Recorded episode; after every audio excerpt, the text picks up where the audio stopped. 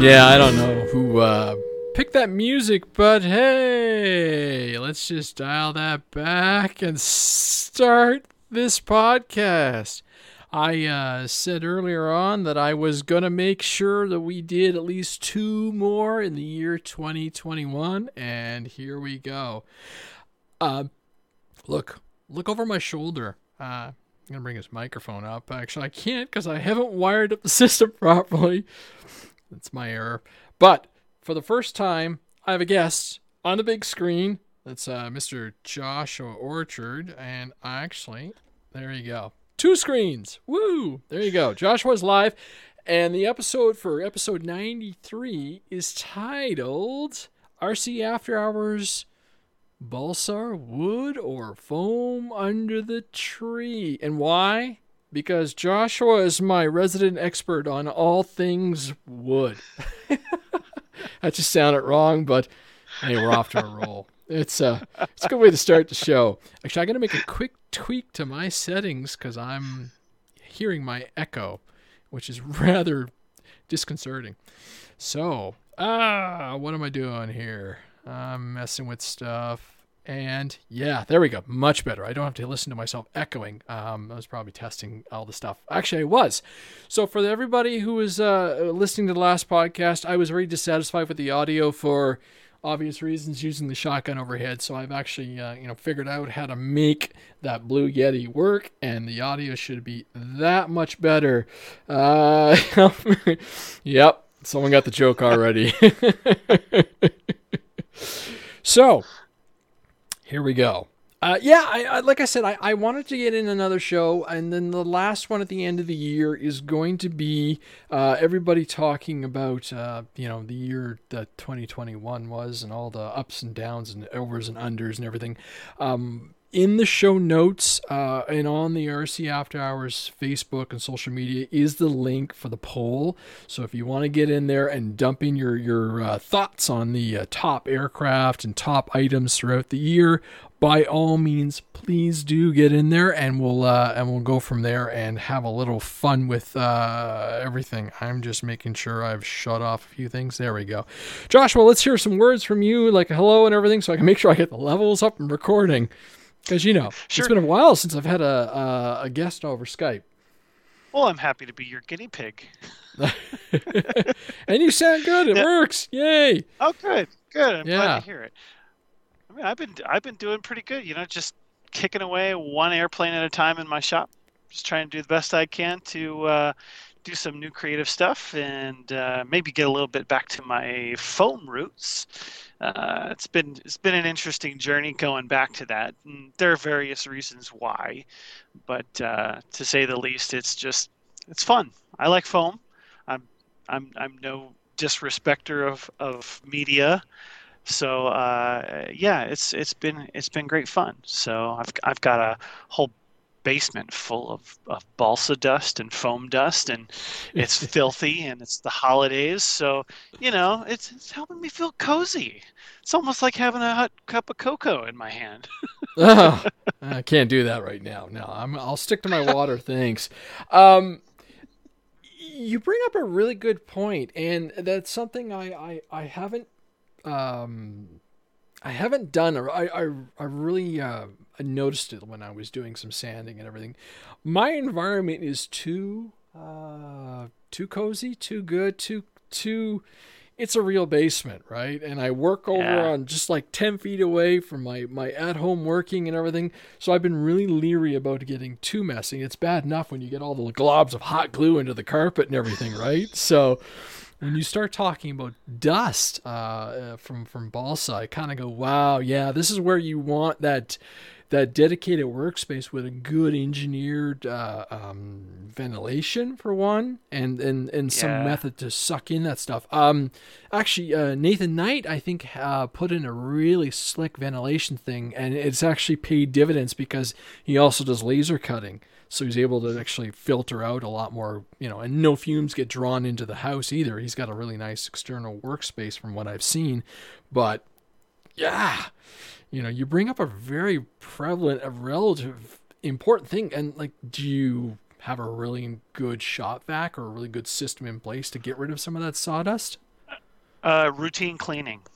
Yeah. routine cleaning. uh, well, you know me. I'm I'm a pretty fastidious person to begin with, and and usually the way I operate is. Uh, you know between project i'll do one project and i'll finish it and then i'll move on to the next project. And in between projects i'm cleaning up the shop. Um, i think it's really important to have you know a blank slate as you get started. Um, obviously tools and things get put away along the way but you know i don't do deep cleaning as i go. You know when when you build stuff with foam you you tend to make lots of big chunks of things whereas with balsa you're you're going slower because if you mess up it's a little more. Um, uh, I don't want to say swearing involved, but it is costly. um, but uh, yeah, the the dust particulates do add up. So regular vacuuming, um, and obviously there's there's dangers too, like if you're drilling out some pieces of metal. Um, like uh, I created some brass straps for my foam model uh, to hold music wired together and things like that. But you know, the the brass shavings they can be splinters and slivers and things, so it's important to clean those up, uh, whether it's from your hands or you know sometimes I'm down here in slippers or sometimes I shoot down into the shop real quick to check on a 3D print at night. Um, just to make sure that it's not going to be a ball of spaghetti in the morning. Uh, so if I'm down here without slippers on, I want to make sure that I'm not getting uh, any any metal shavings or anything in my feet. So yeah, routine vacuuming. Um, and uh, best thing I can tell you is invest in uh, a proper mask. Um, mm. it, it, it does help in terms of breathing a lot of the things in. Um, I, I could go on a big tangent about what's happened to me with uh, with my Mustang build, and there's some other evolutions of that but yeah, I just regular cleaning, you know, yeah. It, it's like ordering new parts. You just got to do it. Um, well, speaking of that, actually, I know people have different kind of ventilation systems throughout the house. But do you run into an yeah. issue when you're using your glues and, and some of the solvents and stuff like that, where where that is impacting the rest of the house? Um, every once in a while, yeah. Um, like when I'm when I'm using a heavy solvent, um, so a- anymore so my, my new home it's really convenient because i'm in the basement and i have a walkout basement. So if you Sweet. need to paint anything i just shoot outside real quick paint it and then bring it in. If i'm painting too much then as i bring the part inside to let it cure like in the wintertime then yeah some of the some of the smell can circulate throughout the house. But there's no intake duct in the basement so it takes a little while for that to happen Cool. Haven't had any epoxy complaints from my wife, and she's she's got a super sniffer, so um, the, that I gotta I gotta be careful with that because um, she hates the smell of epoxy. Yeah, yeah. Uh, well, I, I, mean, I had a buddy, and he um, he had a bad uh, he had a bad uh, hot end on his 3D printer, and his wife always uh, complained was smelling like brown uh, burnt. What do you call it? Burnt brown sugar. Which I said, well, that makes sense because yeah. PLA, right? And uh, yep. so he he couldn't run the printer in the house, and then he discovered what the problem was. But uh, yeah, and, and you mentioned 3D printing, and I laughed. I this week alone, I fired up my my um, my Sapphire for the first time in months, and I'm like, typical winter Andre. Like as soon as winter kicks in and really, you know, we're baked in with some good snow now, the 3D printer work comes to life because well I'm like well I'm around right and I can run yep. the thing and, and, and go and so I've been printing off parts for the uh, the ZOHD uh, Dart and did a mount for for one of my Apple TVs and just like wow all of a sudden 3D printing again out of nowhere, right? And that was yeah. And I, I I changed my 3D printer up recently. Uh, I changed. I've got an Ender 3 Pro, and I changed it to uh, uh, direct drive for the extruder. Yeah. And I, am I'm, I'm playing around playing with uh, uh, um, TPU. Yes. Making all sorts of squishy bits. Like I'm trying yep. to I'm trying to print my own tires and things for models, yep. and and it's just something to play with. Um, you know, with the with that particular filament you have to print at a much slower rate so it's important to check on the print from time to time because something that's seemingly small does take a significantly longer amount of time to print yeah. um you bring up a you bring up a good point actually, and it's funny because I've been using the uh, when I've done TPU, I've used my old A8, and I've just yeah. you know, figured out the settings, and I just I let it go. Have you gotten into doing any webcam stuff where you can monitor it remotely? I've done I've done that plenty of times, and you know you can use the uh, the YouTube uh, setup just just to, so I can just check with my phone, but nothing beats coming down and doing that visual inspection, obviously. And I think we've we've seen enough reasons why um, I almost well, I mean, I, I, I have you know fire alarms or fire smoke detectors like in multiple places yeah. in the basement, and I treat the the 3D printer up there with how I treat my lipos as far as you know monitoring and checking and just going over it because yeah, like you said. You don't know what's going to happen one time yeah. two, any other issues. So uh, we, have yeah, seen I, it. So I've sort of looked into the whole webcam thing. I don't know. I I'm I'm one of those people that's like, eh, it's technology. It's just one more thing to complicate my life. Um, but obviously, you know, I 3D print, so it's like, well, I enjoy technology. It does good things for me. So why am I not doing this? But you know, it, it's it's one of those rabbit hole things. You know, obviously, you know that the 3D printing world is a rabbit hole in and of itself. So it's like just one more thing, right? Just one more thing. Um, I'm I'm perfectly happy coming down uh, to check on the 3D print. It's a in the wintertime. It is cold in the basement. It's uh, it's around 17 degrees C in here. Um, yeah, yeah, that's brisk. So. Uh, honestly, for you people in America where I live, I don't know what that is in Fahrenheit. I don't keep track of that. I, I'm a scientist. I live in I live in the world of, of scientific numbers. So um, the the 3D printer tells me pretty much what temperature it is down here.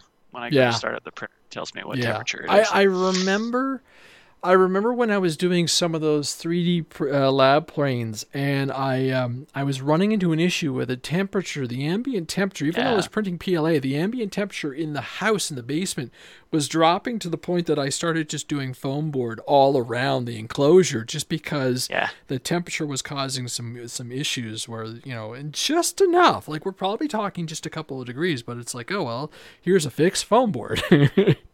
Yeah, yeah. No, my I've got a I've got a Home Depot box that I just put over top. Nice, um, nice. I mean, I know it's cardboard and it's a fire hazard, but until I find like a real piece of furniture to enclose the whole printer that's like you know tall enough, uh, yeah. I know there's lots of tutorials out there on how to do that using like IKEA furniture, but that IKEA furniture is no longer available. So, yeah. Um, you know, I'm, I'm looking for, for alternatives just because obviously I want to be safe, but you know, we do have smoke alarms in the basement. We do have yep. carbon monoxide things. We have sprinklers throughout the whole house. So oh, I'm nice. not entirely worried about burning down my whole house. Only part but, of it. Yeah, there you go.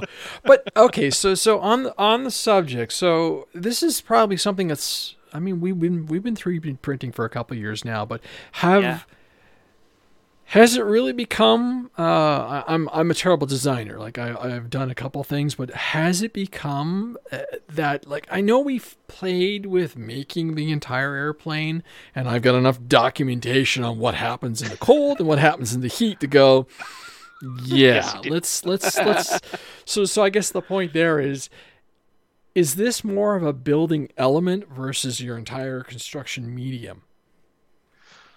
I th- I think there's enough merit in the hobby at this point to go both ways. We've seen airplanes that have come out now that are absolutely phenomenal, and you know it's in various different types of filament too. We're seeing PLA and ABS full printed airplanes now. And I think it's phenomenal. We've got the lightweight PLA. There's lots yes. of different techniques going that it really is the sky you know that's our limit at this point in terms of what we can dream up and do. Uh, you know i'm seeing uh, Horten flying wings uh, it, it just all of this great stuff. I think it's phenomenal but at the end of the day for me i can quickly go into fusion draw two cylinders and have a centering ring for a propeller that i can't seem to find in my toolbox and then seven minutes later i have it. You know that that to me is the value of my 3d printer where you know you've used up something and you can just quickly get what you need in order to keep going rather than oh geez how am i going to do that? I got to go to the hobby shop or oh i got to order this or i got to do that. It's just it's a it's to me i have always seen the 3d printer as an accessory to help me build.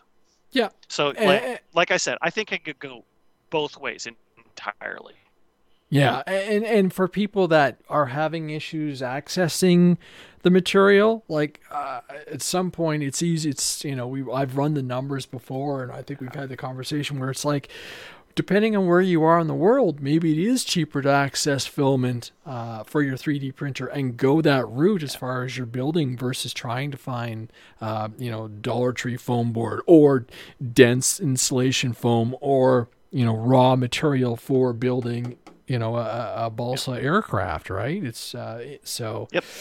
you know, or you do a mix. Um, I'm kind of fascinated with the light PLA. If if we're going to get to a point where you know instead of balsa, we have you know ribs and everything that are 3D printed. Pen, you know, if, as long as the aircraft and your print bed can actually support doing that size, right? Yeah, so uh, yeah. I think that's the limitation is the size of your machine, and and really uh, again coming down to what you can conceptualize, and having having the option to think more in the 3D space. I think we're coming into our own.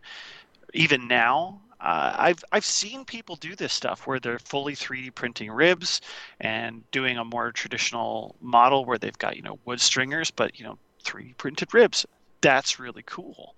Yeah. Um, I, I, I'm, I'm excited to, to see more of these kind of composite builds where the 3D build, the 3D printer is used part of that build.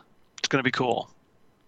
Uh, I think so. I mean, and just just don't put a rubber band in it and leave it in your car when it's like 35 degrees Celsius outside, right? Because stuff goes wrong. I'm so glad you can laugh at yourself about that still. Oh man, I mean, and then like the other one lasted all of, and I still have the giant Spitfire, and I I I've said it before. My hangup is the the parts to make this beautiful looking airplane actually you know come to life i'm terrified of like blowing up a motor destroying a motor a battery landing gear receivers and all this stuff because i don't i don't trust the design not that i don't trust the design i don't trust the material ultimately like uh, it's so it's ooh you know yeah it's, uh, it's yeah I, I i understand that um but you, you know there's I, I think what your what your experience as well is is what I experience all the time as a scratch builder. you know when when you're when you're building an airplane that weighs 10 pounds okay or 11 pounds 11 pounds and it has an 82 inch wingspan and the whole thing is made out of dollar store foam is it going to rip itself apart is it going to crash? You know, there's there's apprehension on a first flight of every model, uh, regardless of what medium you build it out of, uh, and and there's even to a certain extent there's even that that little anticipation of a maiden flight on an ARF, uh, whether mm-hmm. it's balsa or foam or, or or plug and play or whatever. It's that's always going to be one of those gut feelings that you get, uh, even though that a company says, "Oh, well, it's going to fly great." You know, so, sometimes we have counterintuitive experiences with that. You know. yeah, I, I I've been through a couple, and then there have been a couple like you know dumb thumb errors on my part where you're like, oh, right, right.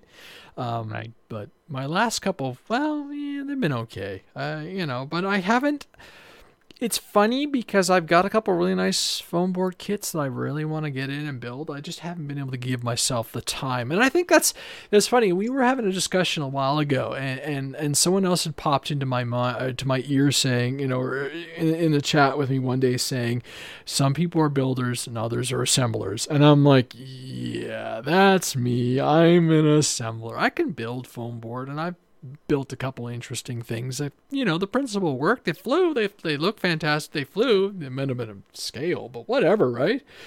But I struggle, and I. It's funny because the wings. I struggle with the uh, the laminate process, and and my beautiful biplane back there. It's half covered, and it, for whatever reason, it's the darn covering process. It just hangs me up every time because it's like and, you're and, looking at it, going, okay, this sheet, da da da da. Okay, I can I can visualize it, and in my mind, I just see dollar signs as I'm like, if I screw this up that's like thirty dollars in material that's possibly going to be just thrown yeah. out, and that's hard. That is the hard part in the hobby. I, I, I agree. I agree. And and coming coming from you, that that I I. Oh, my heart goes out to you because I am not the greatest person at using covering film. I struggle with covering film. Notice how a lot of my airplanes don't use covering film. I would much rather completely skin an airplane with balsa or foam and fiberglass it than use covering film because that's how much I don't like it because I'm terrible at it. Well, um, and then you can but it's like it, right? Else, it, it, requires practice. Yeah, it's yeah. supposed to get easier as you do it. But you know, yeah. I, how many years have I been trying to do it, and I am not great at it. and, I, and I watch I watch videos of guys on YouTube and like yeah, and I'm like, see, it doesn't happen like that for me. No, yeah. It, well, it's it's like when I when I was doing the the aluminum covered P47, and being able to stretch a single flat sheet of aluminum over top of certain pieces was really hard. Like little tiny areas that took me like half an hour to stretch the aluminum over. When I'm working with covering film, I just don't have that patience. I'm like, this should be easy. It should go quick, right? shoots it shoots back into my face every time. Every time oh, I use covering no. film.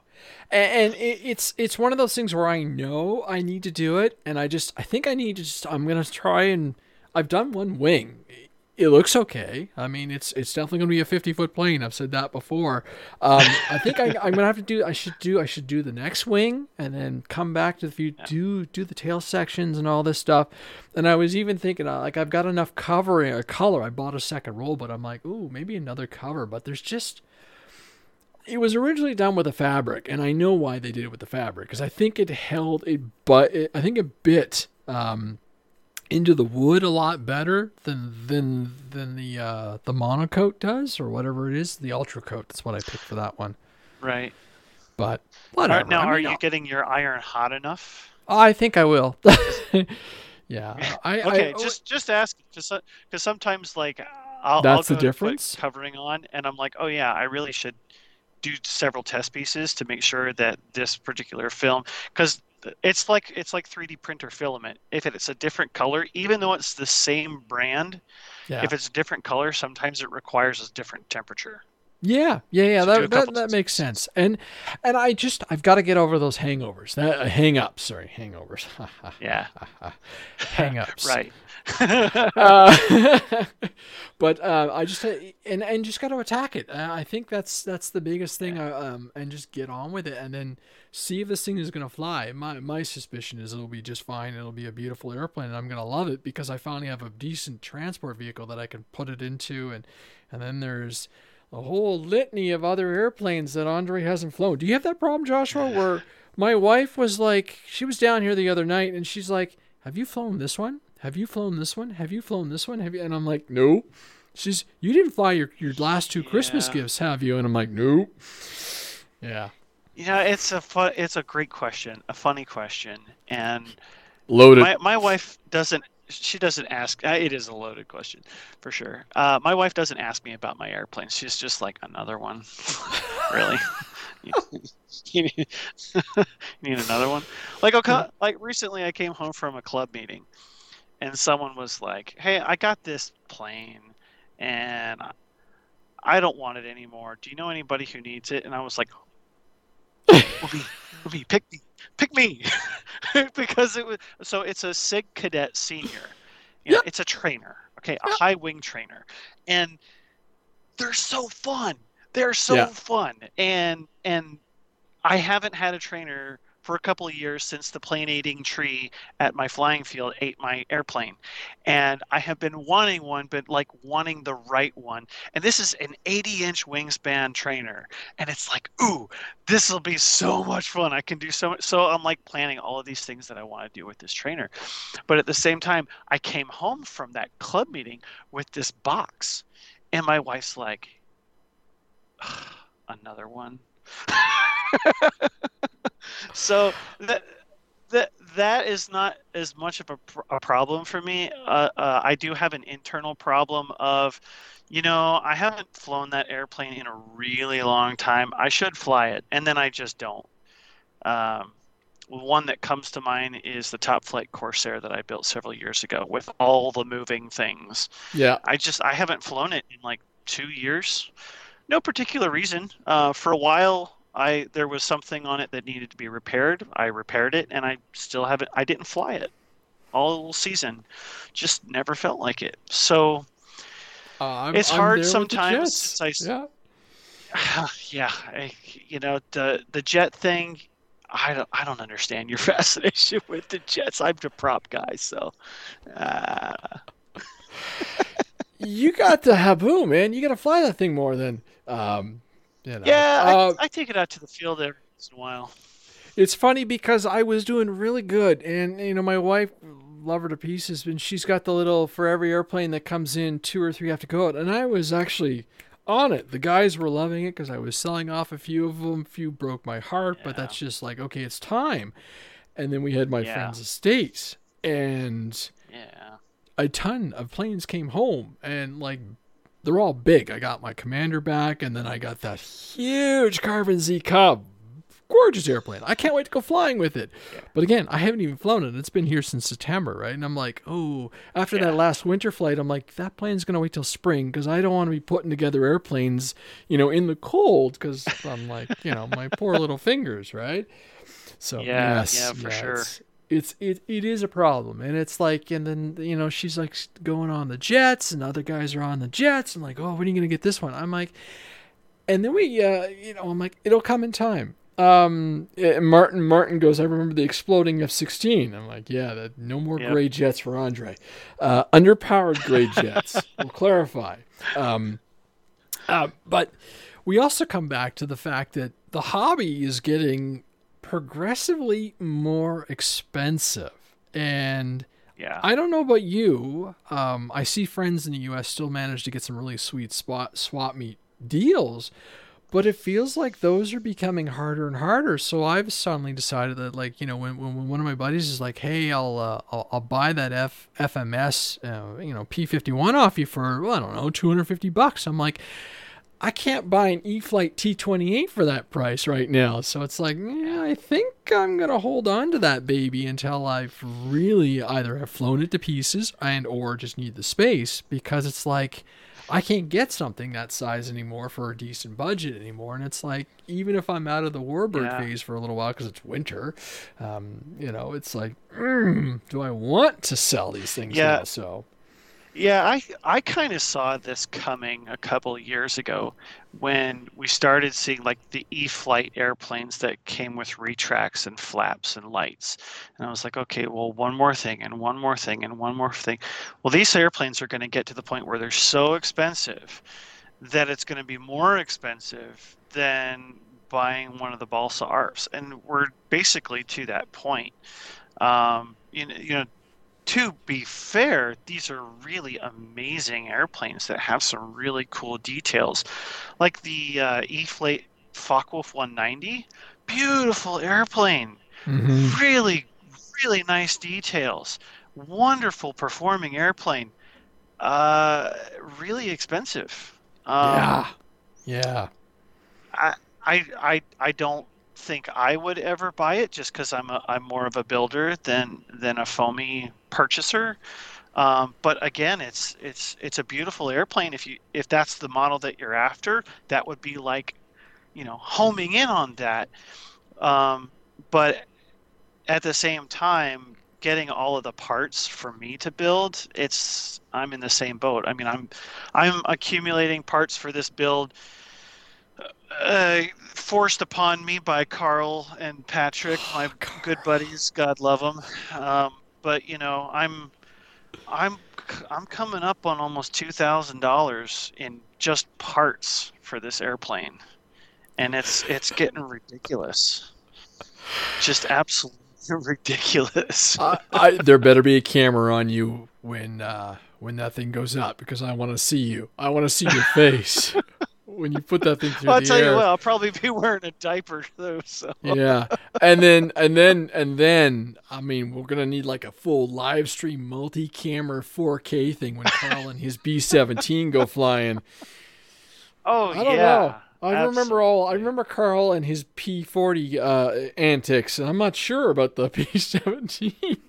oh man, I yeah, I think I think he's gonna need a really big runway for that. I'm not sure where he's gonna fly it for the first time. I have a suspicion that he'll probably take it out to uh, to be with family when he does fly it for the first time.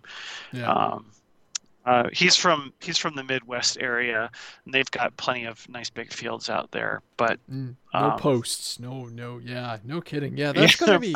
Oh, no posts. it's still it's still going to be an amazing one. Uh, Paul puts Oh, uh, puts a point in there. He says to they're they're they're already started pricing themselves out of business. I um we, talked about this in the last podcast and and someone said, you know, and I made the point that there's there's definitely there is definitely a, you know, unless you're getting into some really big amazing uh, you know, gas powered stuff in the electric realms, yeah, there is uh, particularly for foam, uh there's a limit. There's a financial limit and things like the the um the Draco and everything are are just they're just they've just gone over that top. There was that you know, and it's like Yeah. real estate. And are we normalizing how much this stuff costs? And I'm like, I want to go enjoy my hobby. I don't want to be terrified that that airplane could go bye bye. But we know, we know it happens mm-hmm. in everybody's careers or flying yeah, career. I guess and, it would be. and I look at my basement full of expiration dates. You know, every single last one of these airplanes that I've built meticulously over hundreds of hours, they all have an expiration date. yeah, and that's part of what what terrifies me about flying some of them. But at the same time i i stand by my position. If you're going to have a ferrari drive it. Um, some people I have my Triumph. really have with yeah you have triumph right? But uh, you know you can have a lot of fun in uh, a less expensive sports car right? Um, but you can also have a lot of fun doing off-roading in a cheap international right? Yeah. it's just that that's the cool thing about our hobby is that there are so many different fun aspects to it. Yeah. i just i struggle i struggle with the the entry fee that sometimes is presented to us. I'm like that's it's a little steep it's yeah, and it's and I, and I and I I touched on that in the last show. We were there was a little bit of banter going back in the chat, and it was it was I remember like you could get in, and it's always that leg- it's always that you know do you buy the lesser remote and upgrade later on you know and, and so Yeah. on and so on and I mean I miss the old days where we could get a with a we could get a um a really nice, you know, you get battery packs and stuff like that. So the hobby has changed. I mean, there are still some stuff, there are still decent options, and it's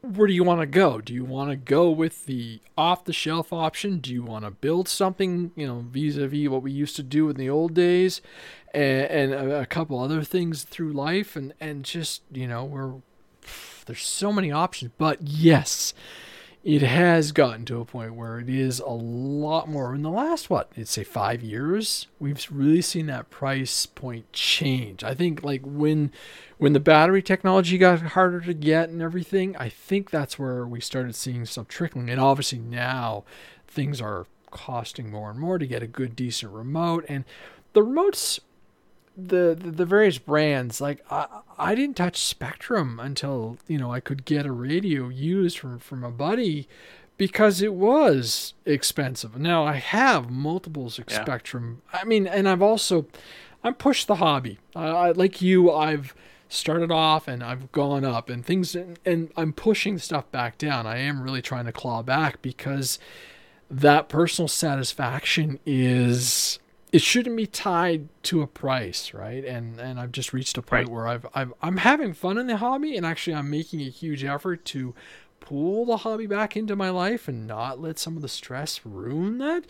And but it's still it's still like you're sitting here going, "Wow," you know? And it, you're right, it does feel unapproachable at times and it does feel a little uh, uh I don't want to use the word hoarding, but holy smokes, right? you know, no, like no. I think I think hoarding is a uh, is actually a pretty accurate term for a lot of people. Uh, you know, we we we work really hard for the things that we obtain, right? And and with this hobby, you know that you're going to lose things because of whatever. yeah. Um, Brownouts. It's it's different when it's a pile of foam board, right? It it really is different but uh, there is there is something when you when you go out there and experience something special. Um, and, and, I say this every time I bring bring up the P47, but it is a flying disco ball. And when I fly the P47, every flight to me is special because the way that airplane looks. It just sparkles, and it is such a reward for me. And I hope that I never lose that airplane because I love flying it every single time. But at the same time, it terrifies me beyond all reason. Um, and I, I, think that it's a healthy way to approach the hobby to be cautious. But yeah, you know, I, I still have kids. I still have debts. Uh, I'm still paying off school loans. You know, I don't have completely indisposable income. Um, but I, I like to preserve the nice things that I have that I have gotten to over the years. yeah, and it, it's funny because uh, I, I will fly my uh, foam board planes a whole lot different than I'll fly some of my really nice ones. And then there are a couple of oh, EDF jets over there that I'm really like, okay, you know, I remember the first time I skipped the poor uh, flex jet across the, the, the, the pavement, shoot the wheel off. There was, I don't think I ever published a video, but I let out a, a cry and I was like, yeah, because at the time that was my most expensive airplane I'd ever bought. And then, you know, it's, you know, things are moved on, but yeah, and I think we I think we drift through this hobby in very different times and patterns, and then I really do think it's it's there's peaks and valleys. So we'll get a little crazy, and then we'll yeah. read it in, and then we we'll get a little crazy again. Um, on the screen, yeah. I have the Hangar Nine Fun Scale P47 Thunderbolt plug and play. Now I know you're an ARF guy and everything, but is this something that you would ever consider pulling into your fleet as a uh, I don't know supplementary P47. You know, so your, your your dazzling disco ball is nice and safe and protected for a while, or you know, or the inclement weather flying. You know, like I, I don't know how terrible yeah. your winter is, right? But is this something you know if you were looking for it? Like we're starting. Are we so, starting to? I mean, the price wise too, man. Five hundred bucks. I mean. That's yeah, right so, on that. I mean, that's right on that uh, mark, right? Yeah, but but it's plug and play. That's the thing. It comes with all the electronics already. If you go to the Hangar 9 20cc P47 that I put together, that is $300 just for the airplane. Yeah. Now, once you get all the electric retracts and the motor and the speed controller and all the servos stock, you're looking at a $1,400 airplane and that's that airplane came out what three, four years ago. Well, can you get and it though? You, you, look. I, I know I know but but like this airplane it's a sport scale model okay it's yeah. a, it's not designed to be scale it's designed to be fun and that's the cool thing about sport scale miles is that they're designed to be bashed around and just sort of have that essential look. It's not necessarily designed to be like the full scale experience, right? So yeah. you can have fun with it. And I I have I have always been a, a huge proponent of having a quote beater warbird, something you can just throw around the sky. I had one, I crashed it. Uh, I had the Hangar 9 uh, Corsair that I got secondhand, and I flew it around had it had a tumble, the spar cracked, and I just I didn't trust the wing anymore, so it went into the bin. I didn't want to try to sell it to anybody because mm. I didn't want them to have an unsafe experience. The responsible thing to do was to move on. That being said, I moved on to the Hangar Nine uh, uh, Hellcat, which again, it's more of a sport scale model, right? It doesn't have the airfoil empennage tail planes, right? It's just flat balsa it works. It flies phenomenally well. It's very responsive. It gives a nice scale appearance in the air. And with any of these balsa airplanes, there's so much you can add to it if you really want to get into those weeds. I've shown that on the, the larger P47. If you really want to dress it up, it's not like you're putting lipstick on a pig. You really can do it if you take the time. You can make it a builder's airplane. Nice, nice. So, but are these? Would you consider these more gateway, like these these you know fun scale? Some of the more recent plug and plays. Yeah. Yeah, like I guess that's can... that's that's kind of like in the same vein of what what we've got out of OMP with these ones. You know, like for people, and this is right. when I flew this thing and, and did the videos. And ironically enough, I didn't even get to fly these things over the summer, so they're going to be doing more winter flying. Go figure. I mean, Canada. I'm in snowland right, right. for six months a year. But m- I still come back with um, the comment saying if you're curious about balsa, this is a fantastic way to get your your your your teeth wet. You know, just to try it. You know, cut your teeth on something because I had a whoops and I had to do a little you know fab work and everything, and then I cracked some mm-hmm. some wood up here, so I had to go in and actually say, okay, how do I repair this, right? And it's so it's it's not you know okay you can use hot glue a little bit, but it's not like a foam yeah. airplane where you can just keep sticking yeah. patches. You actually have to think about this and be a little bit more meticulous.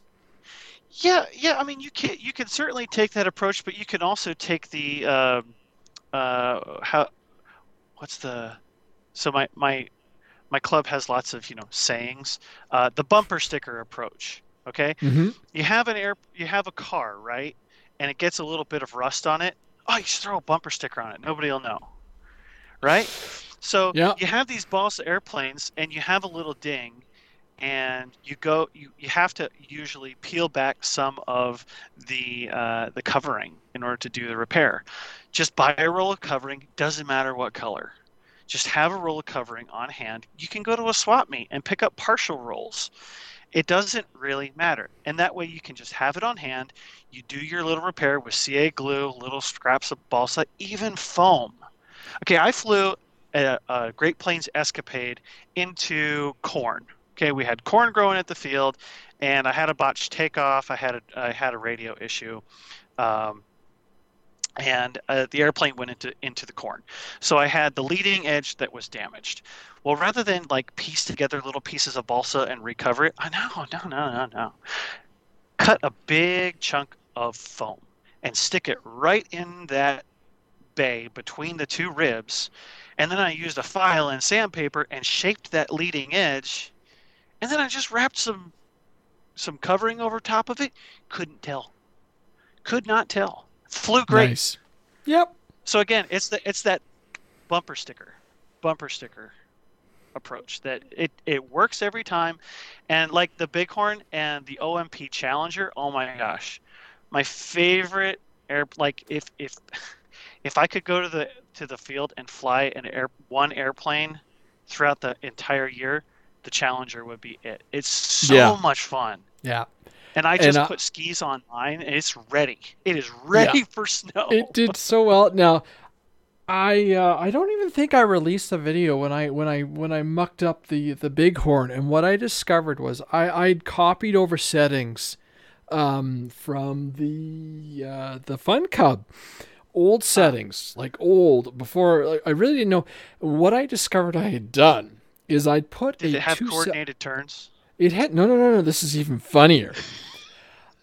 I put in the two second delay, right? Right? I did oh, it in no. the flaps, but I also did it okay. in the elevator. Right? Okay. Are you following what happens when you do yeah. that in a radio, particularly on an FR uh-huh. Sky? The elevator's response was delayed by two seconds in Two each seconds. direction. So as I'm saying up elevator, the plane is like, okay, right? And so I'm flying this thing. I dump the flaps, and I'm like, what's it doing? And the poor thing just fell out of the air because I couldn't. So you're give it enough basically flying the airplane with the trim button. basically yes and i was just like and I, I'm, I'm, I'm, I come over to the plane and I'm, I'm baffled. I'm legitimately baffled. And then I realized afterwards when I sat down with the road, looked at it, but I'm like, okay, so, so damage wise, like I said, I did a little carnage at the top. Everything else is fine, but I cracked the, the, the detail piece on the wing. So you know what I do is I go and I, I think it's a water bottle. It might be a Coke bottle. It might have been a part of a Coke bottle taped it on, heated it up. The only thing is, they scuffed and they painted on the inside of the bo- of their plastic, and I didn't have a matching Right. blue. And and I'm like, well, yeah, like you said, some tape, and it's fine. Anyhow, you can't tell the difference, and if I just put some tape over it, off we go. You know, from ten Yep. feet up in the air, you won't see it. But you're right. These Yep. these OMP planes, the Challenger, my red Challenger, I loved flying them in the winter, and they're going to get more airtime because they need it. And they deserve it, and it's it's a different experience. I actually want to take these out to the club where I fly whenever I get out, um, and really open these things up and just see what they can do. Because Yeah. rather than being in the contained spot, there's nothing wrong with where I park fly. It's fun. It's good. It's a lot of room actually. And when like when I was flying in the weekend, there was no one there. But I do want to try Yeah. a bigger space because you know I remember with my Tundra, I'm like, wow, I'm far out, and it's like I'm running on a battery because I'm just like. Oh Anyhow, no! The, it's- like the guys at my club, whenever I bring the Challenger out, they're like, "You're gonna fly it like you hate it again, right?" it's, it's such a great, great it is. It's it's and, for two hundred dollars. Yeah, You know, I mean, and and like when you're sitting there and like the um, pull this thing up here, bang, the Ultra Stick. Uh, Yeah. so yeah, the Ultra, yeah, the Ultra Stick P and P 60 inch again, 550 U.S. dollars. Um, really fantastic, particularly if you like everything that that airplane stands for. And I think it's a great plane at 60 inches and everything. But again, you got to drop in a receiver. So yeah, you know, pick your pick your. But then access. Some people can't get, you know, supplies from certain spots, and and, and I guess you know if you if you if if you know this is what works for you, but. Yeah, five hundred fifty dollars there's- for, for for that but end. there's yeah, but there's also the point that some people bring up and i i appreciate it because i i share the same perspective. So these new these new plug and plays that uh, horizon's coming out with i think they're a great option for people especially people who don't like building.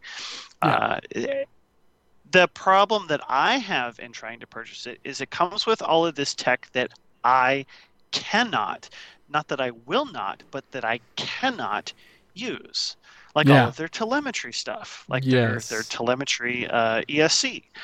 I can't use that stuff. I fly FrSky. Yeah. So even though you're supposed to provide your own receiver, you're not getting the I provide my own receiver, Yeah. but like I'm paying for technology that I can't use. yeah, And so to me, it feels a little even more inflated, and that makes it a little bit more hard for me to purchase. See what I'm saying? Mm-hmm. Mm-hmm. Where this where where the challenger just walks off and goes. I think we lost your audio, Joshua. Hold on here. Are you still there? Oh, No, Yeah, okay, here. yeah, yeah, okay. We're all Aussie good. RC Ah, says uh, put out a model called the Super Hots. Now, that is a cool airplane. That is a cool airplane. I remember that one. I am not going to Google that while we're live on air. Okay. Okay, go back and and and, and Google it later.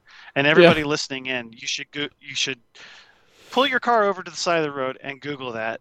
Don't do it while you're driving. Yeah, no, no. I just I, I'm I'm worried about what's going to come up. I don't need my browser going crazy. It's a good right, joke, right? Right?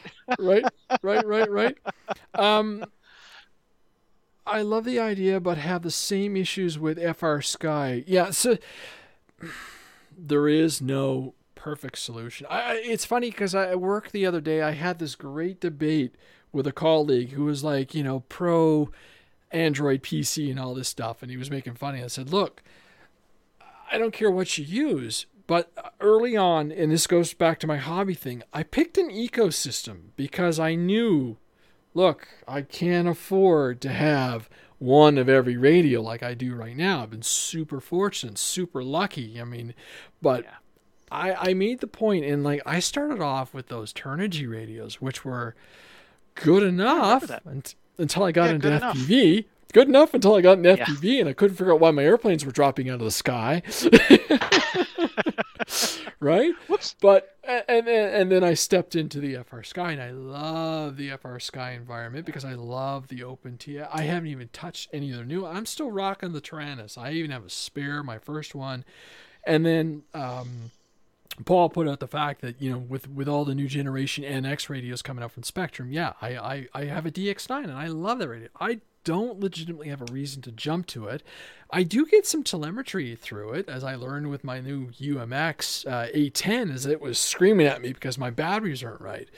But I guess it's one of those things where you're right in the sense that this airplane checks the box for someone who's in the horizon world because that's what works for them, right? And uh, and it's yeah. We, we can't even we can't even say no this is terrible because this works for people. This works for a lot of people right. and then we you know we have gone down another route and another avenue because that's what interests us. That's what gets our gears going like just diving in. And no, I still absolutely. I still I mean yes I have uh, I, I, have my Spektrum radio, and like you, I've run FR. I don't run FrSky any of my wet airplanes um, for for obvious reasons. I think it was the optical is what you warned me about, but uh, everything uh, else, yeah, the, ignition, the majority of my majority, module. yeah. So the majority, all my other electric, all my 6S stuff. I run my FrSky because I get telemetry off the, you know, I plug in my boards, my little adapters, and I get my telemetry. I have very few jets that are Spektrum because I want to know what my battery is doing. And I don't rock any of the Spektrum smart batteries because I can buy three batteries, you know, three 6S5000s for the price. Now, I'm not saying the technology is bad or what it is, but I'm that price point is hard. It's getting even yeah. harder on my end when I'm yeah. looking at the finances. And actually, in Canada, we can't get 6,000s, 6S 5000s sorry, because they won't ship them in. They're too big to be shipped. Yeah. Yeah, that's uh, unfortunate. Someone says, uh, uh, Romulus FPV says, sell your Spektrum radio and get a master with a module. I have, master. I have, um, geez, I got them behind me here. I've got an actual Spektrum uh, uh, receiver module that I had in my my uh, FrSky that was given to me at Flite Fest by a good uh, by a good friend. I actually have the Orange RX, which worked great for years and still does on a good number of airplanes. Right? It's it's there's so many stuff that that you can like. There's just there's endless possibilities. And yes, I would love to upgrade my radio eventually, um, but I'm not going to worry about yeah. that until it breaks. Right? You know. Yeah, yeah, and that that that was that's what I was just going to say. We we we make a radio decision because we know that it's an investment, right? And and I don't take that that decision very lightly. I, I spent two years trying to find the right radio before I finally settled on the FrSky ecosystem. I bought a Taranis and uh, I bought it because the ergonomics were the best that I could find for me. Now, that being said, the ergonomics were not perfect. I made changes to my radio, but I knew that going into it, if I made the changes to that radio, I would not void the warranty. And that was important to me because to me, I feel connected to my models through the radio. Mm. Okay, I I interact with these things. I am trying. I fly the wing on every single airplane. I'm not trying to blow the prop uh, all over the place. Uh, doesn't mean that I don't. Um, it just means that the majority of the time I'm trying to fly the wing. Now that being said, I looked at I looked at JR at the time. I looked at Futaba. I yeah. I looked at Spektrum, and for what I needed because I have really big palms and short, stubby fingers. And so I need a specific form factor in order to fit that. In addition to that, I have different tendon things where certain fingers can bend before others. And it, again, it's biologics, but don't take your radio for granted. Mm. Now, hmm. RadioMaster, I don't have anything against the RadioMaster. I think it's a fine piece of kit at the particular price point. I personally have have held the RadioMaster in my hands. I don't prefer it. I prefer the feel of my Horus. I love my Horus. It's going to be one heck of a radio to convince me to move away from my Horus uh, because it just it fits me ergonomically so well. It does everything in a bag of chips. Uh, I 16 channels right out of the gate, and I can expand up to 32 if I want. And I have an airplane that uses 16 channels. Nice. So you can yeah. you can argue one way or it's it's like you know Dodge truck, Ford truck, Chevy truck. They've all got great points. They've all got bad points. You know the, these radios. They've all got good points and they've all got bad points. That's I think that's the best way to realistically approach it. Yep.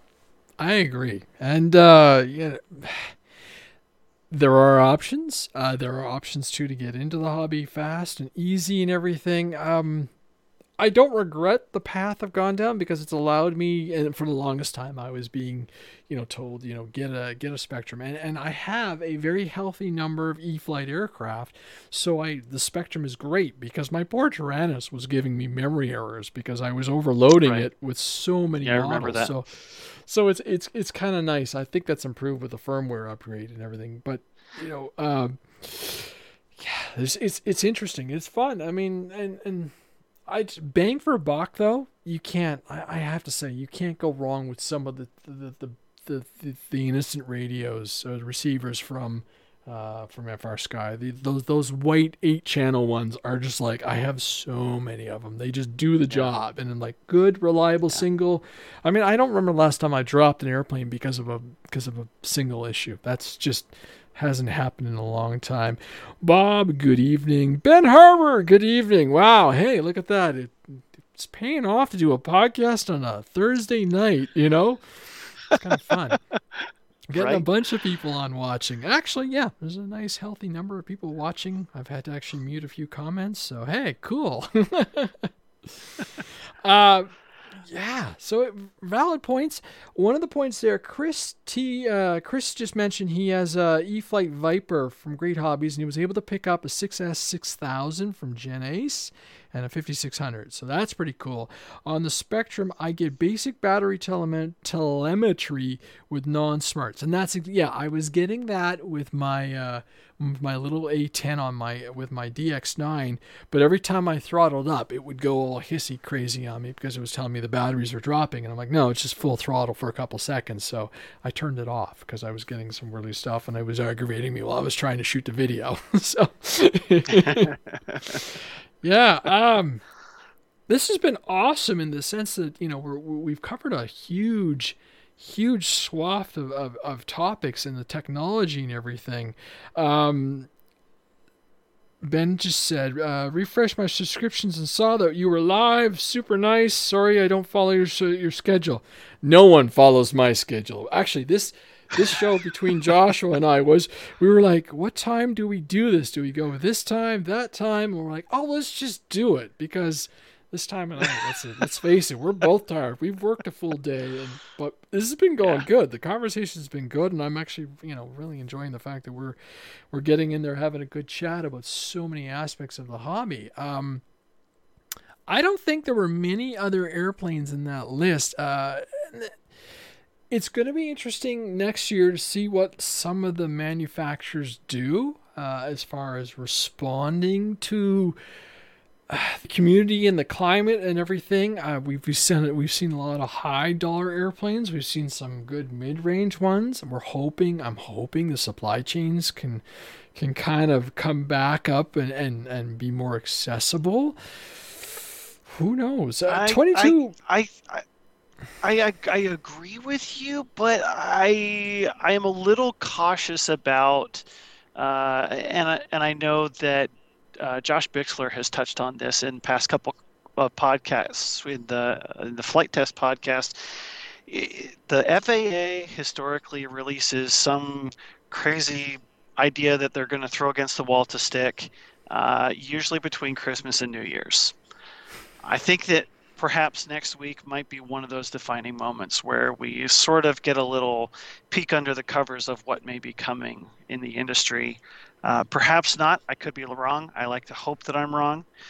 Um, but we'll see. We'll see. I just I, I want to see some really fantastic stuff coming, but I think you're right that the supply chain issues are one mm. thing.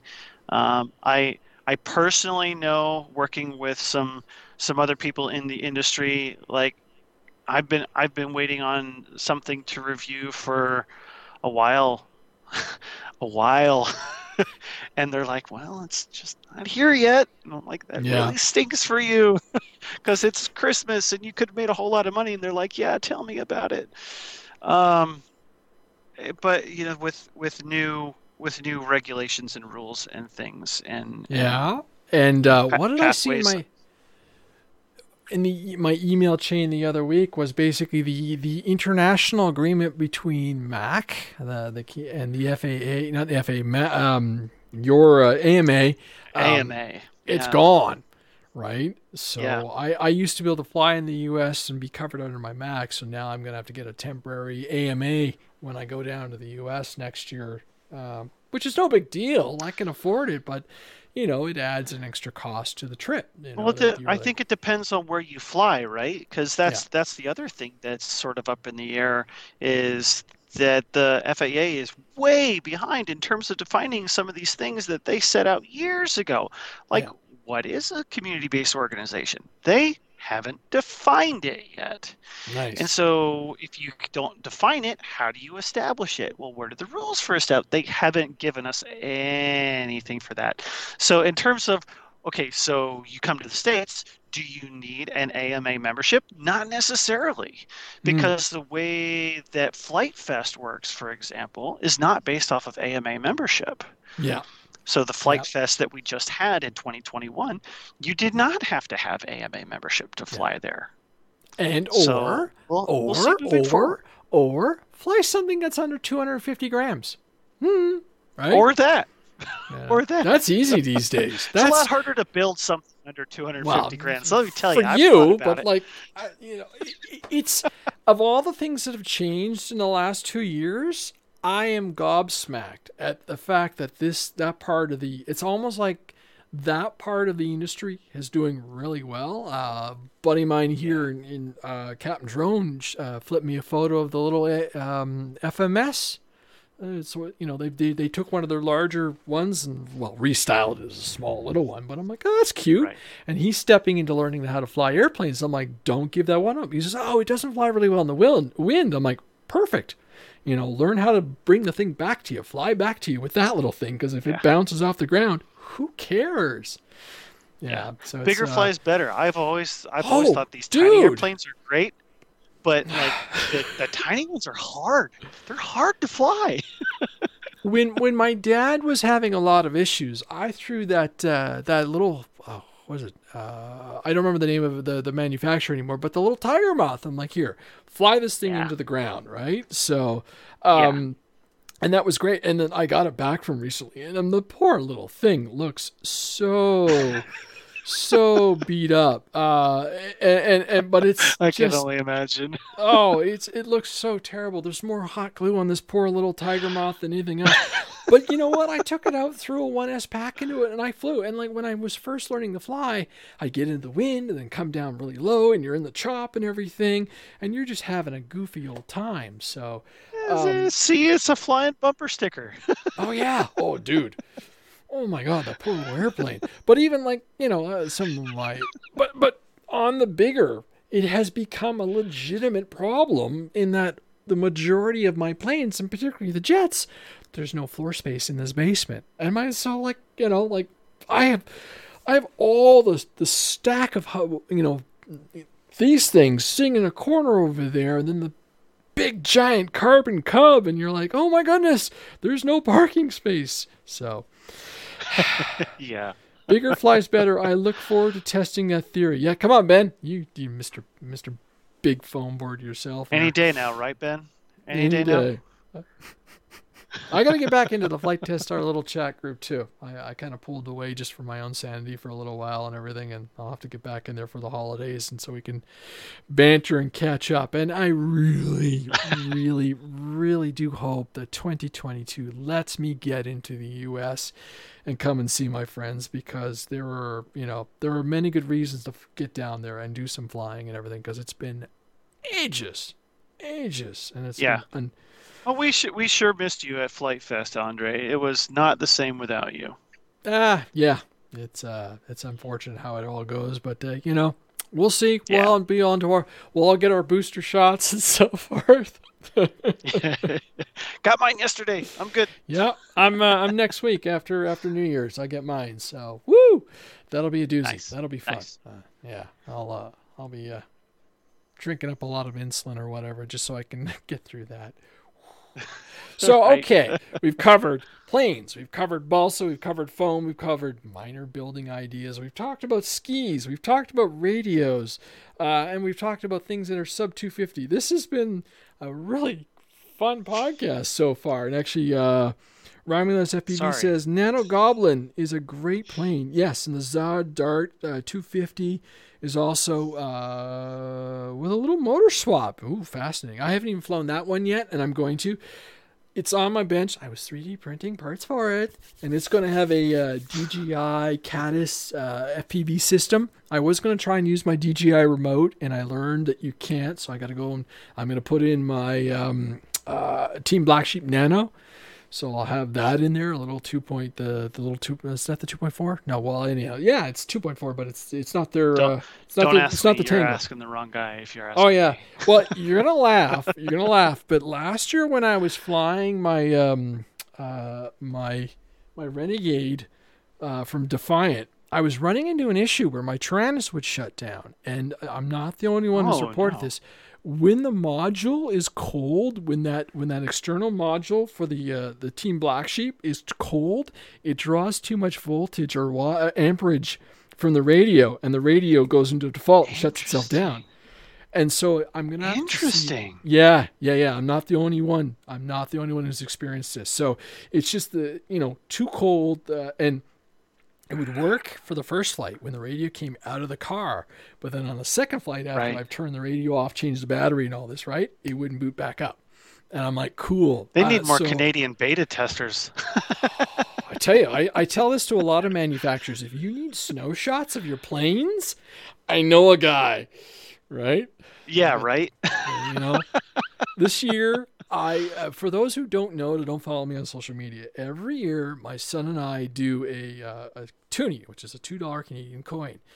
And i won two years in a row for the green christmas. I'm sorry i'm a green christmas guy. I mean i like the warmth okay James is winning hands down this year. It's it's obscene. It's- not only did we get a good blanket of snow last weekend, but like this today, it was minus seventeen. Um, hold on, I'll, I'll get I'll get you your Fahrenheit just for your you know for your people who are curious. Uh, and it's got to be like I don't know, single digits. Yeah, feels like five degrees Fahrenheit. So that's what it is right now. It's cold. Like I, I grabbed the door handle this morning, and I was like, ah, you know, because it was it.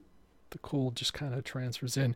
Uh, Romulus is giving me some information on the motor. I'm gonna keep that in my paw, in my my hand, so I know and make that little uh, dart a little hotter. Um, but uh, jeez, it's like I said, we we can go back and forth on the different flying strategies. I, and I, that's what I kind of enjoy about this hobby a lot lately too, is I don't have to focus on one strategy. I do like my big airplanes and you know that big that big giant tiger moth, not tiger moth, uh, Waco, will be Yeah, amazing. Waco.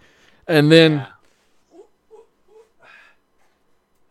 the other end of it, you get this little darling, right? The the little little the little fucker, uh, and, and just that's sub 250 and fun and small and you know Yeah. they're delicate. That's the only thing. it feels really delicate. I don't know. I haven't flown it yet. Well, it's it's funny, right? These uh, I I really missed the World War One stuff at, yes. uh, at all the events uh, that I went to last year. There was one event that I went to. It was a local one just north of me in Gettysburg, and there were a few World War One planes there, and it was like, oh, it warms my soul. But it was just, it was really nice to like interact with those guys and how they're just like, yeah, it's another airplane, and they're really not something that are unapproachable. It's just a lot of people don't know how to fly them Yeah. because they do fly fly differently. Yeah. Uh, so again, like anything else, it's it's just practice, and and that's that's why I built my Fokker. Um, I, I I just I needed another World War One bird in my life, and I needed a big one, and it was And- and- literally and- the easiest subject I could find.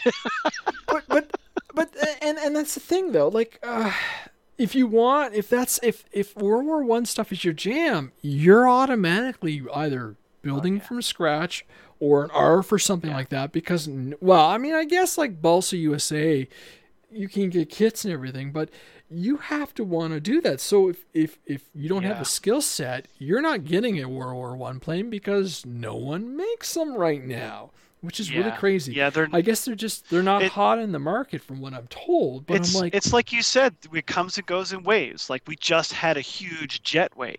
We had so Yeah. many jets. We had jets coming out of our noses, and we're still getting them, right? Yeah. And With and, and I think we just go through these industry cycles where you know we we we want what we want, and when we don't have it, that's what we want, and, and that's good. That's good because we've got manufacturers staying on their toes, uh, uh, guessing what we want. well, we definitely do want more World War One. Like I flew, I put the video out. I flew that that uh, the SE5A, and that thing was so tail heavy. Oh my goodness! But you know, I I, I it flew. But boy, it was Yeah. dragging, and I'm like, okay, one flight, we'll do a loop, go around, park it, land, done, done. Let's get you back on the wall. Because See, if like, that were me, I'd be like, okay, I'm going to land this right now, and then I'm going to put a second battery in it, and then everything will be fine. Oh yeah, I totally, totally. It was it was too windy to be flying the aircraft to begin with, and you know I I had other objectives okay. that day, but I flew it and was like check. But it it, I swear to gosh, I have like, one of the guys at the club uh, at the field. Every time he sees me, he says, "Hey Andre, you gonna sell the fi- the SE5A and the Albatross to me?" And I'm like, "No, no." They are beautiful, rare planes. I have spare parts. No, so I- I already know just from from looking at it. I just need to adjust the CG, run it on a slightly bigger battery, and it'll be mint. And I'll fly it because I really do like them. Um, Nice. The 5A flies better than the Albatross. I'll give you that. I will give you that in a heartbeat because the Albatross, you need to fly the Albatross fast because that elevator is so. Well, it's, can you call it an elevator? There's such little surface there. So it's like Mm, without any speed, you're not doing any kind of impact on your lift, or you know. And I'm like, yeah, okay, whatever. But uh, well, I like what the size what size prop is on that plane? Do you know off the top of your head? 10, 10 or 11 inch, and they're both the same prop. Well, what's what's the pitch? What's oh gosh, I don't know, man. I'd have to go look at a box, and I can't get to it because Okay, there's like there's too many airplanes in the way. So, so a, a fun a fun quick tip is you for World War One planes, it's all about thrust. You don't really want to want to try to define yourself with speed. Okay, so no, don't go any more than uh, uh, one to two. And what I mean by one to two is so like if your prop is a 10 inch prop, don't go over 10.5. Okay, if you go to 10.6, you went too far. Uh, uh, 12.6 is okay, but don't go to 12.7 or 12.8. So, for example, my my Fokker it spins a 22 by 8 prop. Um, I've got another airplane that spins uh, a 14.6. Uh, another one that is uh, a 13.5. So you, what what you get is you get a lot of thrust to overcome all the drag from yes. these airplanes because yeah. there's a lot of surface area, right? So World War One airplanes, the game is always about thrust. So if you get more air moving, like volume of air, not necessarily air speed, moving over that tail, you might find that you have a little bit more authority on that tail, and it might be a little more enjoyable for you to fly. Yeah. So something for you to consider moving forward with the albatross. Oh yeah, and and they gotta fly, and then like the. Uh uh, the PT-17, another beautiful E-flite airplane yeah. that you can't get. Beautiful and, and, plane. Oh, it flies so well. It's so relaxing, and it does everything yeah. right. You know, after you after I put a ton of nose weight into it.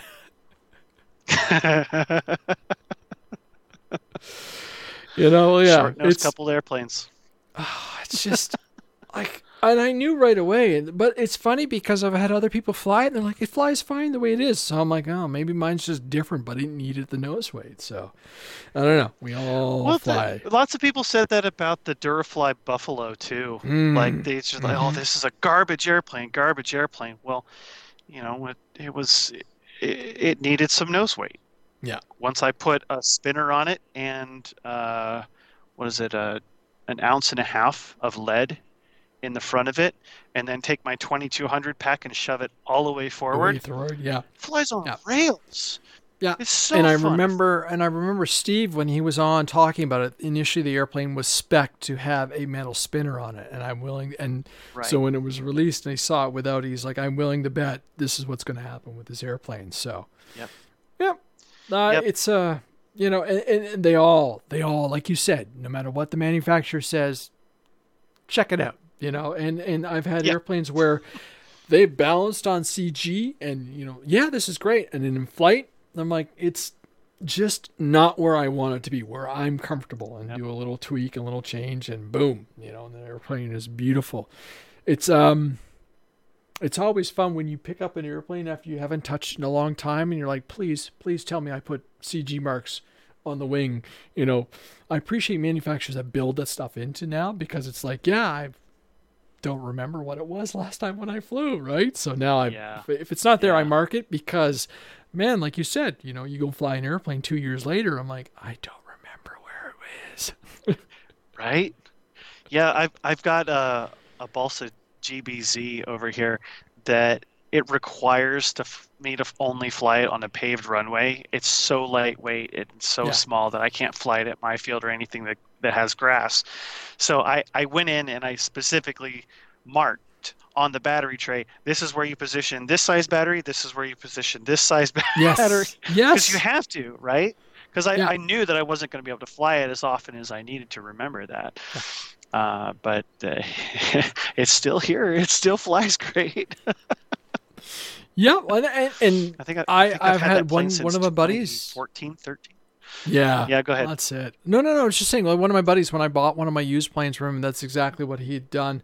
And I started doing that. I had one friend who was always putting, you know, the number of flights on the inside under the cowl, yeah. you know, under yeah. the battery tray. I used like, to do that's, that. That's kind of cool, but I'm like, no, nah, I don't want to know how little I've flown. yeah, uh, I I did that with my Goldberg Eagle 2, and I think I stopped at 200.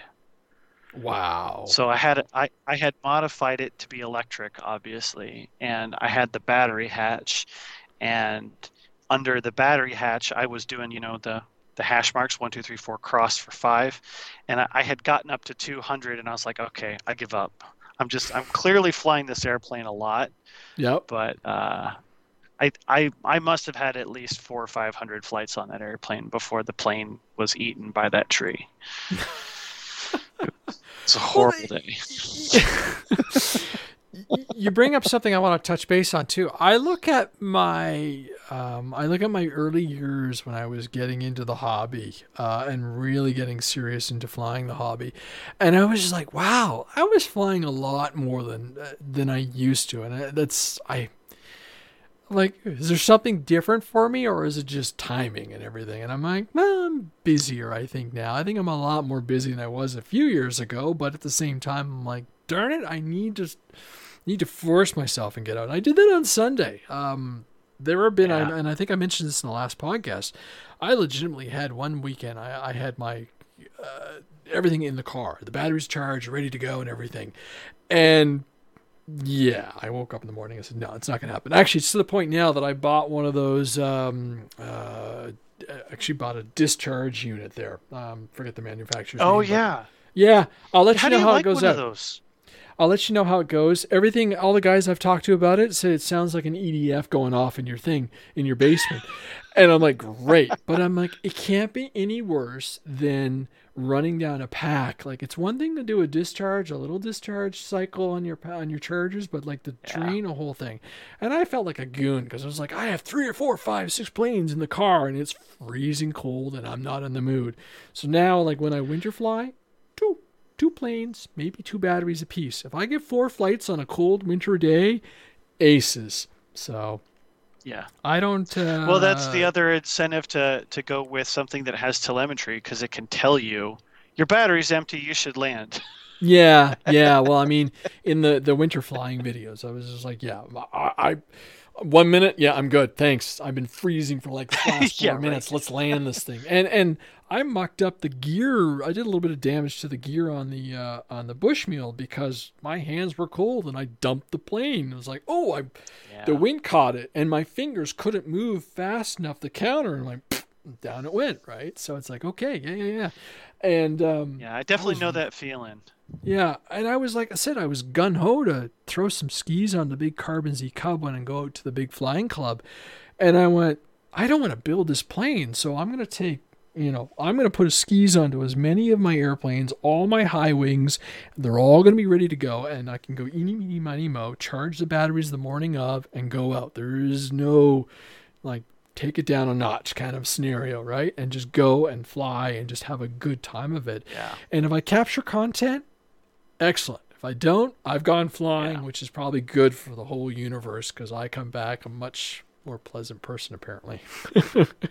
Well, well, and I I gotta say, I got my first pair of Du-Bro skis recently for the Challenger, like I said earlier, and man, the skis that I used in the past were 3D printed.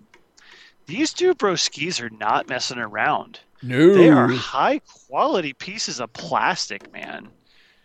Like they do not feel like they would No. get brittle in the cold.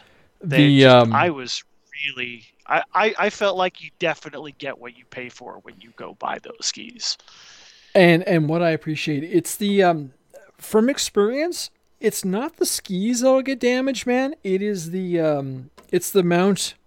It's the mount where it attaches to the ski and then your your you know, your airplane. Ah. Um that if if I've ever shattered anything in my experiences with with uh, other manufactured skis, that's where it's gone.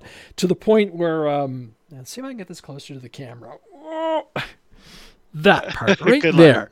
Yeah, I know. I don't want to get closer. You got Yeah. wings and microphones and everything. But uh, to the point that I'm actually, um, my buddy Jeremy, uh, 3D print, not 3D printed. He he CNC'd some parts for a couple of my airplanes out of metal, and those are good. But obviously, you're spreading the load up to somewhere else if something bad happens, right? So, but no, I agree. Those Yeah. Du-Bro ski, uh, snowbird skis are amazing. Um, I've got Yeah. uh, yeah, uh, both of them are on the OMP planes, but I basically have been throwing skis onto everything that I can get my hands on. If it if you know even my uh, my E-flite uh, Pawnee, I'll throw skis onto that. All my high wings, skis, skis, skis. You know, and I, you know, yeah, they all sort of fly the same in the end. But if I can put two airplanes into the car, have the batteries going, um, you know, the world's good. So, and I'd like to. Um, go ahead. it's interesting that you made mention about that mount. So I'm looking at it here on the Du-Bro website, and the, while they offer the the ski kit, they do not offer just the mount. Mm. I'll have to reach out to them, see if that's a possibility of something they could offer, if that's something that is more likely to break more often. Um, because that that'd be a crying shame if like you had to buy a whole new ski set every single time that broke. Interesting. Okay, moving on.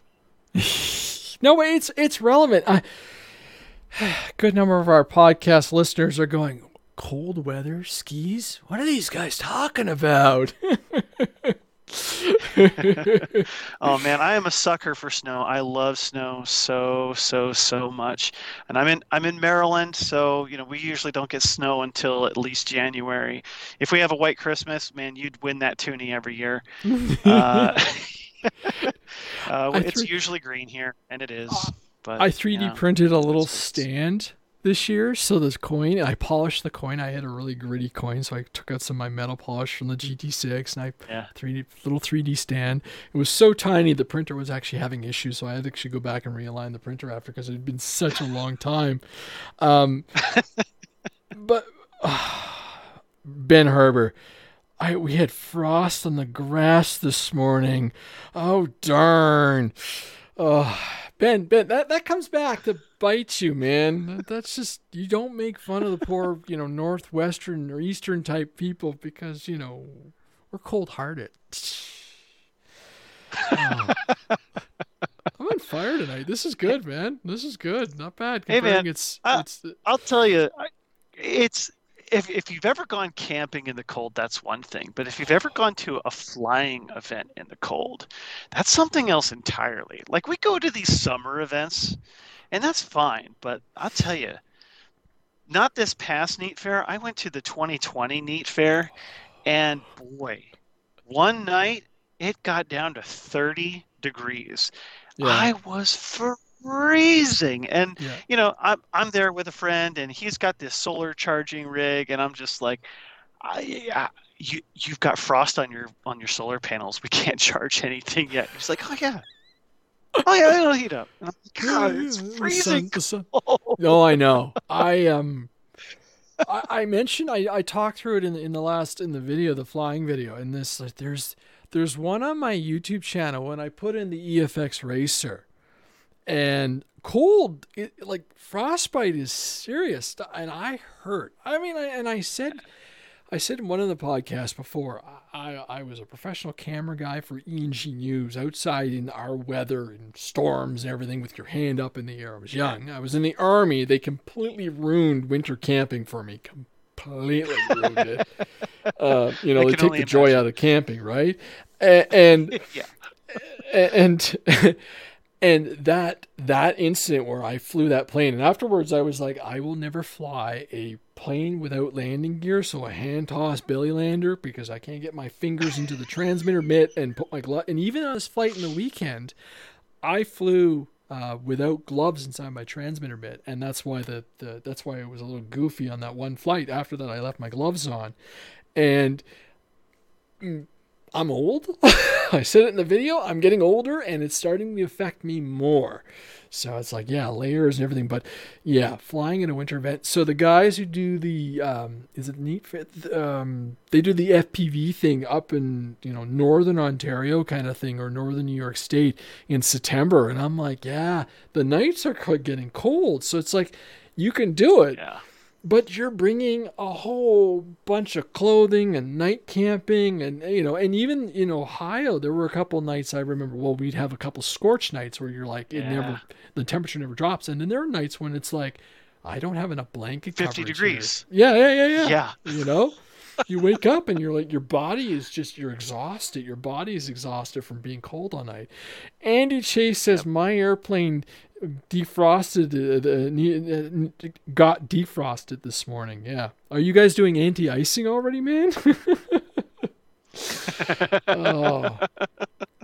Yeah but um oh, now I, I, tell you um there i guess it, it's it's interesting looking at you know all the various scenarios and and then i see photos of people still flying out some really good locations definitely more western now and it's just like oh there's not a yeah. hint of snow. And i remember um, years ago we would get into like march april and you're just you're tired of the winter flying and everything. And then we would go winter and then we'd go mud. I don't know if you get that joshua. Like there are there are points where i can't fly anything like it's got to be big wheels. It's got to be tundra style airplanes because the track is so it's just mush and the grass yeah. is soaked. It's we, just mud and gunk, right? We we don't have mud. We have winter wind. Yeah. It goes from winter to wind. so Okay. it's like, well, we can freeze or we can see how the slopes soar without going anywhere. Yeah. Uh, has it been has it been more winter winter? Has it been more windy for you this year? Uh, it has. It has Okay. actually. Um, Yeah. And yeah, I was just gonna say it's it's been weird. So like uh, in years past, normally we have wind that will come down the runway one way or the other, and this whole year it's been like dead crosswind one way or the other. It'll be at your face or coming from my tail, and it's Yeah. like. Well, I guess I'm a crosswind capable pilot now because you can either not fly or learn how to fly. You're in a there with the rudder, a lot of rudder. yeah, you learn how to fly the rudder. Let me tell you, you figure that Yeah. out real quick, uh, especially on tail trackers taking off.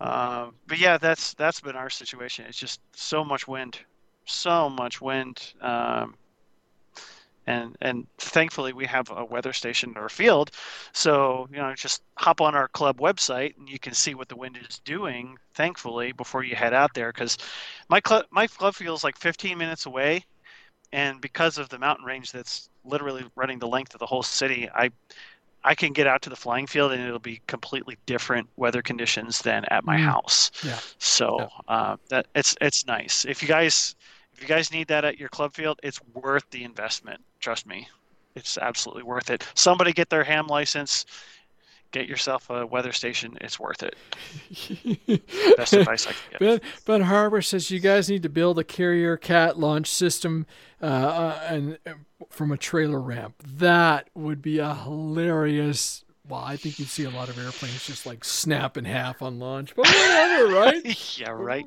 Bah!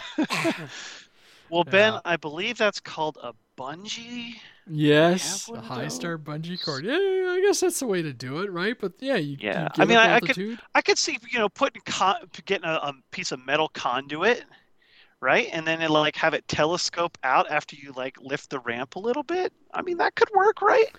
and then you just have a bungee release. She Ben, you and I should talk. yeah that that would be interesting that would be fun scary but yeah um this year i've definitely noticed that the wind the wind conditions have been up and like my app i check my app and it's like yeah yeah yeah and so you got the thresholds in the UAV pilot and you start bumping them. Okay, let's let's just change the temperature so I yeah, okay, fine. I can live with minus 25. But the winds are a little I mean, but I know I I flew in like, you know, 35 kilometer hour gust winds and everything. Once you get off the ground, you're fine. It's the takeoff and landing which are a little hairy, but like you said, rudder and go. Yeah, yeah, for sure. I, it's sometimes you just have to force yourself to be a pilot, and then once you remember how to be a pilot, you're fine. I know. I know. And- there's. I know have there's those. days for me. have those well okay Uh, and then so you mentioned you know the collection of aircraft in your fleet do you have Yeah. oh marginal those conditions are a little uh, do you have those airplanes that you can go to and say yep yep yep yep or is that your challenger Uh, for, currently it's the Challenger, but also the uh, the the Durafly Buffalo. cool little I- I little mean, hand toss seriously, I three just S thirteen hundred go throw go it- go yeah Yeah, or 2200. Uh, but I mean, the Challenger's cool because like you can do a 1300 and make it super super light, or if you want to like be the endurance man, I have stuffed a 3S 6000 in the front of that airplane. It's a really tight fit, but it's a fun challenge. Interesting interesting Yeah, yeah, and and let me tell you, flying that airplane for more than 20 minutes, it's interesting. Yeah. It's interesting. you get a little punchy right But Uh, yeah, but I mean, you have to fly it faster, obviously, just because you've got so much more weight. Um, but you you end up learning how to. It's a different type of flying because you're trying to carry momentum. You're Mhm. not necessarily trying to bang the sticks around or do anything silly. It's it's purely how can I make this a most efficient flight and try to fly as long as possible. So you you end up being a little more smooth on your your directional changes or your yeah. um, your your wind correction. Uh, yeah. It's it's uh, again, I love that plane because there's so many different ways to fly it, and that's one of them that I've that I've tried. Um, but you know, I've I've also got days where you know there there will be warm days in the winter, and I've got the Radian that I can take out and fly. Yes. I've yep. got my Micro Bird of Time from J&H Aerospace, which is a phenomenal airplane. Really quick, easy uh, uh, balsa build. Doesn't even require plans. It all keys together. It's a beautiful plane to fly. Um, I've I've got I've got airplanes that you know you can you find a nice calm day. I can I can take the um, Oh, goodness. Oh, what's it called? Oh, it's terrible. It's my only Balsa USA airplane. Anyway, I put my Contra motor on it, and it's like yes. full full blown speed demon. Um, so I get my speed freaks out of that. I've got my uh, E-flite Rare Bear, another speed demon. Yep. The Rare Bear just don't care. You can throw that in the wind and it'll fly all day long. It's beautiful flying airplane.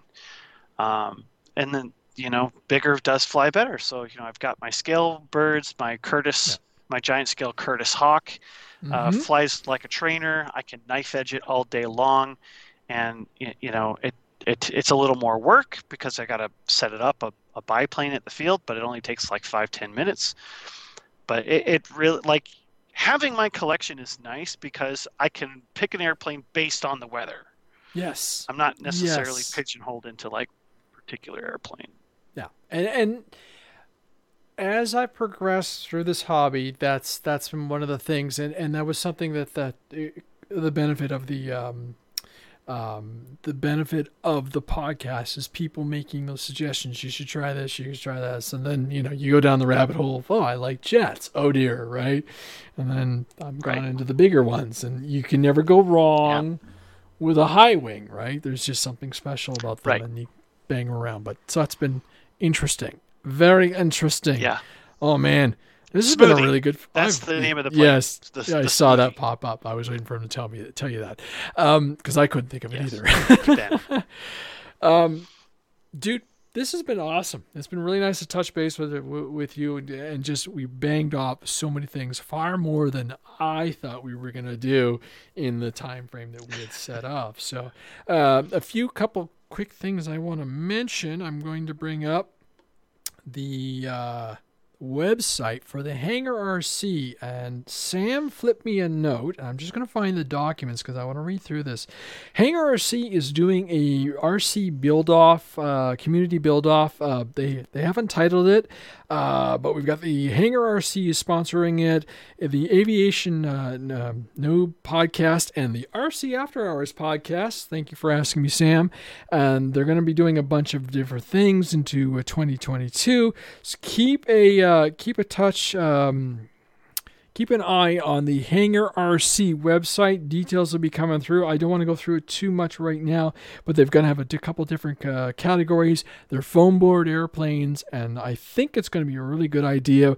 Um, we did a little bit of a build off of last year when the, when the uh, when we first got uh, hit with the pandemic, and that was with um, with our good friends uh, Sean from uh, Defiant Wings. There you go. I'm running out of steamer, I think. Um, and that was a lot of fun. So stay tuned for this. I'll throw in some details into the podcast description. I'm just reading off the spec sheet. It's really simple.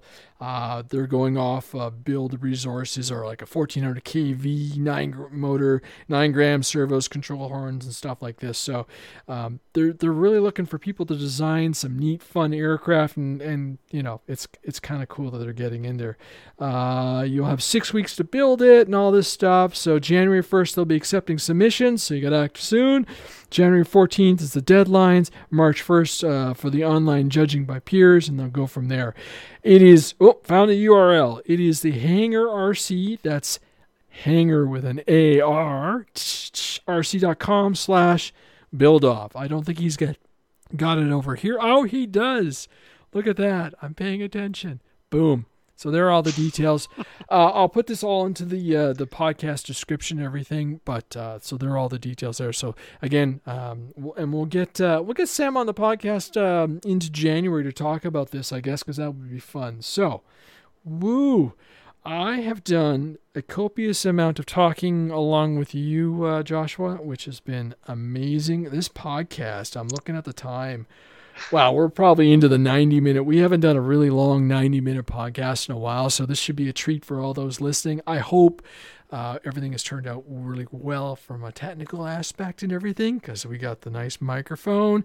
We've got Mr. Orchard uh, sitting behind me on the big screen, so we're having some fun for the YouTube community, and hopefully the audio turned out really well. Um, today's uh, what December 23rd. So I'm going to get this podcast out tomorrow at this point in the evening. Uh, so you guys have something to listen to over the holidays. Happy holidays, Merry Christmas, and so on and so forth. And then before yes, the Merry New Christmas, Year's or everyone. just after the New Year's, we'll pop in and we'll uh, we'll do a review show and uh, um, see if I can pull in some special guests as well. I know that um, um, the guys from Horizon want to come on. TJ wants to come on, and, uh, and, and talk and talk about his new role because he's doing their social media. So that's been pretty cool to, to watch his progression through his career and everything. So we'll get those guys on. We'll have a little bit of fun. And I don't know who I'm going to pull in for the uh, year end show. I've got a couple people who've messaged me. We might get a special guest or two, some good old friends from the podcast and everything. So, woo! Uh, it, it, has been absolutely fantastic, Joshua. Thank you so much. Um, thank you for making the time to come on to the show. Well, thank you. Well, it's it's just been nice to talk to uh, two good friends and everything, and just banter away. Um, I'm like I oh, said, yeah. I'm thoroughly impressed in what we managed to cover in this very very um, in depth um, conversation. It is bench flying at its best, as far as I'm concerned, which I think has been the mantra of the podcast in the last couple of months. Uh, just really coming back to focusing on talking to the community. Um, I will be blunt. There were points where I was like reading some of the comments coming from different places, going, yeah, maybe it's time. And then someone spiked up and mentioned that there are very few independent podcasts left. And I was like, okay, game on, let's go. And it's been just been really nice to actually have a guest to banter off so I don't have to do it myself. There have been a few comments in the in the poll saying I should really find a co-host. I don't know if it would work because we uh we we don't get the uh the the interesting little nuances and everything of, of just a one-on-one chat conversation, which I think really does make the podcast fun. Uh, I do uh, I do miss having a co-host to kind of bounce some of the extra work off, but uh, you know I'll figure it all out. So I also know I probably owe a ton of people stickers. I'm gonna sit down over the holidays and I'll go through that thing, and then John, uh, who was on the chat earlier. Hopefully, we'll be able to uh, mail out some stickers for, in the new year. And eventually, I, I'm ashamed to say it, I don't even have any of the new ones because we have such a stock of the old logo still, which is still a pretty cool logo. But eventually, the new logo will have to be produced onto stickers so we can punch them out. But maybe I'll try and. Uh, um, maybe I'll just try and uh, you know have those ready for uh, you know Ohio 2022. So, and we'll see. Uh, as soon as I can get into the land of the South without needing all the tests, as soon as it's safe into the spring, maybe um, I'm gonna try and get myself out to Illinois because I really do want my Hangar Nine Cup because that that'll be a special thing. Uh, just getting time to uh, to write. Uh, I like it so far. Keep what keep what you're doing. Thank you, Ben. Um, yep, we're gonna keep trying. There's no reason for this podcast not to be uh, keep punching along. Uh, everybody. Uh, John says he can ship all the stickers out. Yes, thank you, John. I haven't talked to you about that one recently, but uh, that's that's on me for not play, keeping up with the database. But we'll fix that over the holidays. All right. I'm done talking. This has been awesome. Joshua, thank you much very much for coming on to the show. It has been an absolute pleasure. pleasure. to talk to you. Uh, everybody, as I said, uh, Merry Christmas, Happy New Year. We'll talk to you on the next episode. I'm Andre, your podcast host. This is episode 93 of the RC After Hours podcast. I'm going to start pushing a bunch of buttons and get things set up, and we'll roll out of this show. Everybody, have a fantastic evening. Thank you very much.